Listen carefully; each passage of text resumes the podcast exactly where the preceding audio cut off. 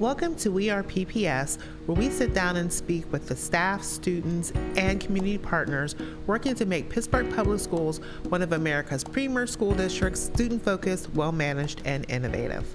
I'm your host, Ebony Pugh, and I have the pleasure today of sitting down and speaking with Dr. Bernard Taylor, acting principal at Oliver Citywide Academy. Hello. Hello, Hello, Dr. Taylor. It's Thank you so much for sitting down with us today. Thank you. So you took over as acting principal at Pittsburgh Oliver Citywide Academy um, this past September, or we call it OCA, is often Yes. referred to. Can you tell us a little bit about OCA's unique school community? I- I want to first of all thank you for the opportunity to sing the praises of this this this fine school.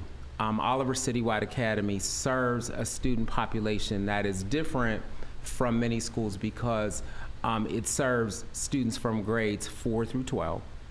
Um, so it's an elementary, middle, and a high school, which is very unusual. It serves students who um, have been evaluated through our uh, program for students with exceptionalities, and these are students who have um, emotional, behavioral issues that make it such that they need to be in a specialized environment where not only do they receive um, their academic instruction, but they are also receiving mental health and other social services. So it's um, a unique, it's a unique school. It's a school that is staffed by a dedicated, dedicated uh, group of professionals who care deeply for these students and they're meeting their, soc- their uh, psychosocial needs, their academic needs, and their career and technical needs. So at the end of the day, they're a triple threat. They have a lot on their plate, but the staff of that school works diligently to make sure that these children get what they need, which I think is in keeping with the vision uh, uh, of the Pittsburgh Public Schools. So, as you stated, um, the students do have unique needs. So, how is a student selected or eligible to attend OCA? What kind of unique supports are available at the school? Well, I mean, these students uh, come to OCA through a rigorous screening process through our program with students with uh, students with exceptionalities. So it is not like a magnet program. These students are placed at the school. Oftentimes, they have been in um, maybe a um, special ed classroom, a self-contained classroom in one of our um, comprehensive uh, elementary, middle, or high schools. Uh, they may have been in a magnet program, but because of their needs, uh, their, um, the, the decision is made through the IEP process to place them in um, a setting like OCA. So uh, OCA is part of the family of, um, of, of schools that serve a specialized population like Conroy and Pioneer. So it is through the IEP process. Now, at the school, again, they receive many uh, they take many of the same courses as their uh, peers that are uh, in a school like Westinghouse, but they also receive therapeutic services. They also receive um, social work services. There's case management, not only in terms of their IEP, but in terms of a behavior plan, in terms of a um, vocational plan that is implemented. So um, the the variety of needs that students present uh, that is codified in their IEP is what um, determines what type of services they receive, and it's the coordination of services. So you're talking about um, health services being involved, obviously our counseling and social work department, also um, our curriculum and instruction department. So it's um, it, it there are a lot of challenges but there are far more opportunities for service that, again, the staff, in my estimation, do an exceptional job in meeting the needs of the students. So you kind of hit a little bit this, but in addition to the supports for um, uh, psychological supports, you, they do utilize the district's curriculum, right? Absolutely. So it's the same Absolutely. um, mean, academic it- program. Again, I, I want to. I think one thing that we need to dispel as a misnomer is that because these students are are there, that they're academically um, in a place where they need um, a different level of support than maybe a student in, in, one of our other comprehensive or magnet schools. Um, some of these students are on grade level, um, but it's it's the it's the um, balance between their academic performance, but uh, also addressing some of the behavioral or, or the other psychological issues that may manifest themselves. So we have students who uh, may receive autistic support in addition to behavior support, but you have other students who need the behavioral support but are very much on, on, on track academically. So it's, it's, um, it's like I said, it's a unique challenge, but it, it, it really shows how um, how capable the staff has to be to meet each student where that student is. And so it's um, as I said, it's it's I don't want to use the word challenge. I want to use the word it's an opportunity for for service for anybody who is affiliated with that school. You mentioned the staff, and I want to just um, touch on that a little bit about um, the staff at the school. Are there special certifications required of staff at the program? What's like what's special? What's unique about the staff at Well, OCA? I mean, I, I think that the, the, the certification process is, is similar for any teacher who is um, uh, obviously a special, who provides services to our uh, students um, who have exceptionalities. So they are certified more than likely in some level of special education. Um, they have to have a, a, a grade span that's a little bit uh, different than others because many of them are K to 12 certified in special education. Some are uh, certified to specifically work with students who have um, emotional support needs. So uh, most are certified that way. Um, but it's the amount of additional training that many of these people have um, taken upon themselves voluntarily to get involved in. So many of the, the things that the district offers in terms of conflict resolution, that type of training, this staff has has participated in. Um, there is a lot of work around um, positive behavior intervention supports.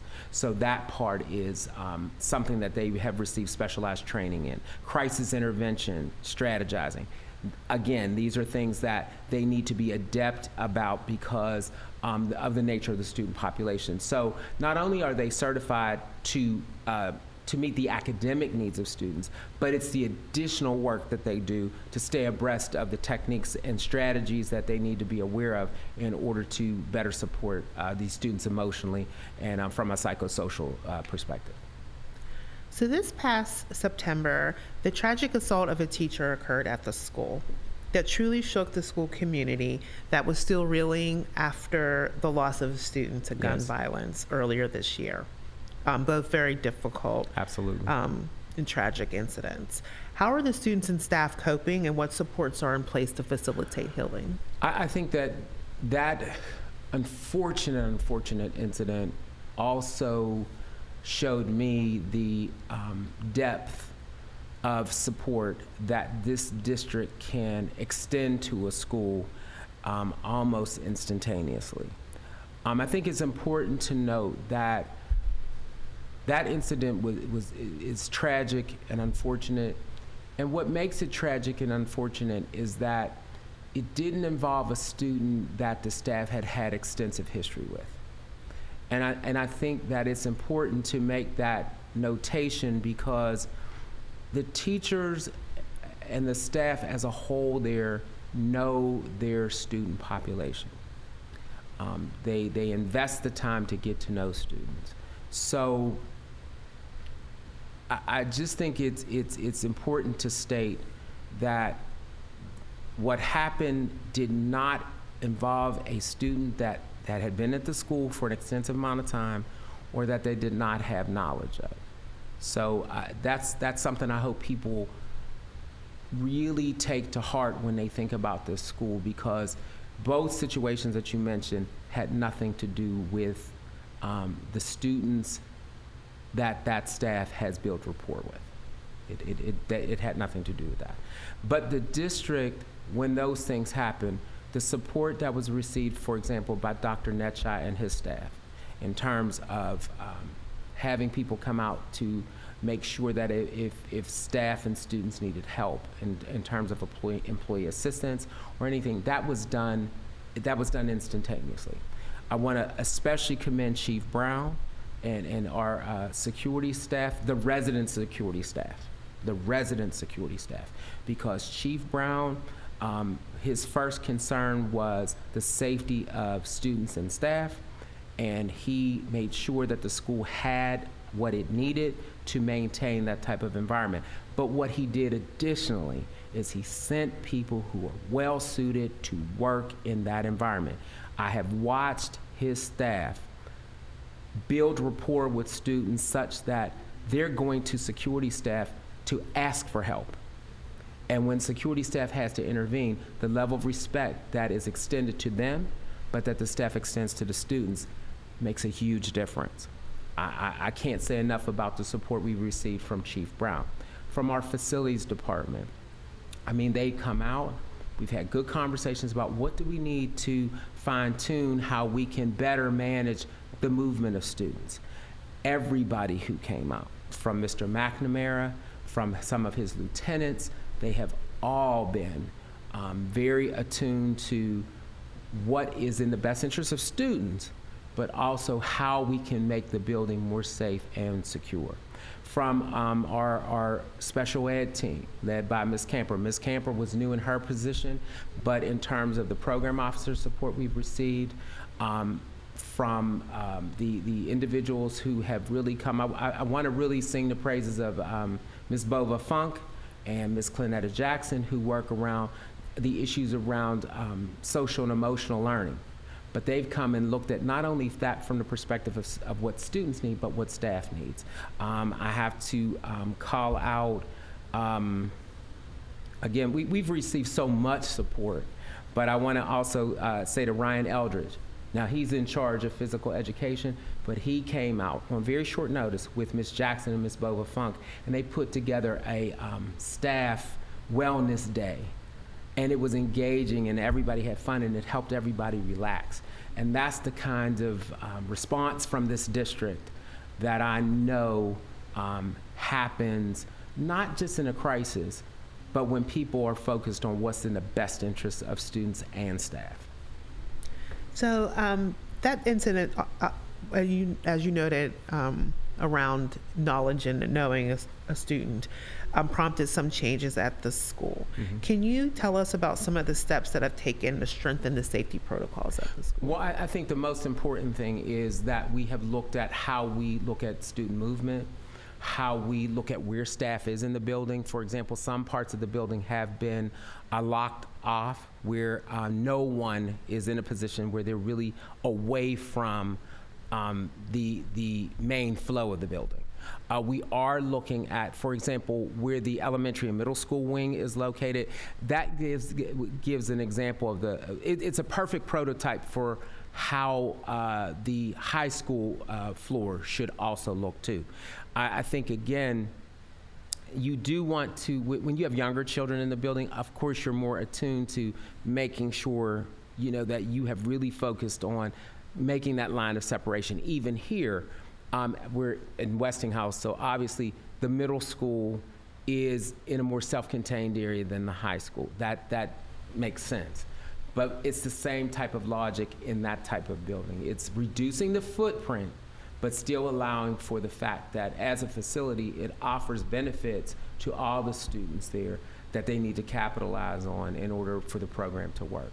But um, from securing doors, from looking at what we need to do to make sure that we know who's entering and who uh, who's entering and, and when they're entering and, and when and when they leave, we, we have a better way of, of uh, focusing on that. The other thing though that has been a really good benefit is the students now have a better sense of why, when certain things are asked of them, they, they understand why we're asking.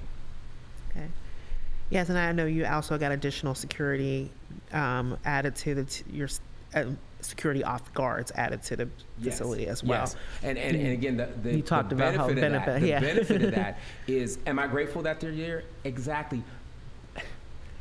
I, I hope I'm, I'm, I'm, I'm making this plain that they go beyond. They're more than security. They're, they're an extra layer of support for students. And I, I can't sing their praises enough. I cannot because I can be here right now because I know they're holding it down, not only from, from their official job responsibility, which is security, but its relationship and rapport with students. Um, well, how well, you might have a little bit, but how have has it? How has the um, safety measures, or even the additional, as you said, support from staff impacted the school community? I, think I think what what has happened is that I, I think the staff, particularly in a, in a in a school like this, I think that they can feel that they're an island unto themselves. I, I think that we also have to work with the students to help them understand that they're that because th- there's this feeling that because they're at OCA that there must be something wrong with me. And I and, and, and the staff does a great job um, of imploring to these students that you're at OCA so we can help you move on to returning to your home school or even if you need to stay here, you don't have to be here all the time. We have students, for example, that are participating in CTE programming. We have students who spend part of their day at OCA, but then they're going off to work. I don't know that people know that. But what we have to help the students understand is this is not a permanent condition, this is a temporary step along the way.